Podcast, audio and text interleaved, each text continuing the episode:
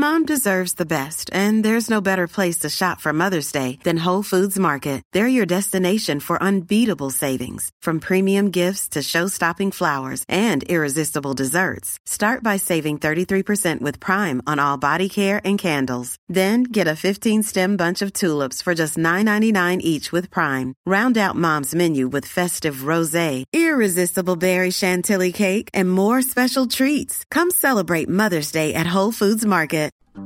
You're listening to a flash briefing from MLive with your host, Jessica Shepard.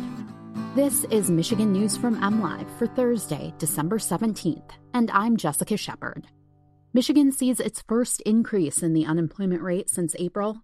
A judge rules that a set of Michigan parents must pay for throwing away their son's porn collection, and college athletes in Michigan could soon make money from endorsements. Michigan's unemployment rate is on the rise again for the first time since April's spike, mimicking the curves depicting the number of COVID 19 cases and pandemic restrictions in the state.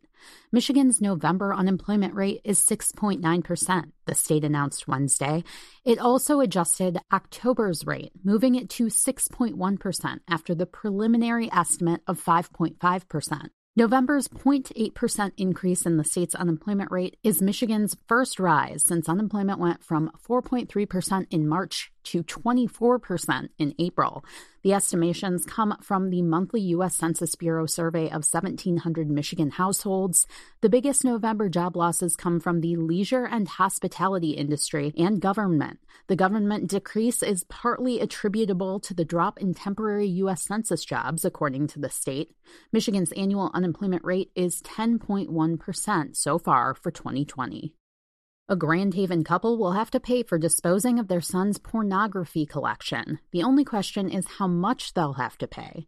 David Werking, who is 42, sued his parents, Beth and Paul Werking, after they tossed out what a judge called, quote, a trove of pornography and an array of sex toys. U.S. District Judge Paul Maloney in Kalamazoo granted the son's request for summary judgment in his favor. David Werking contends damages are around $25,000. Werking moved into his parents' home in late 2016 after a divorce. After he left for Muncie, Indiana, he expected them to deliver his belongings. He later realized that a dozen boxes of pornographic films and magazines were missing. His father said in an email, Frankly, David, I did you a big favor getting rid of all this stuff. The judge earlier rejected the parents' request to dismiss the case.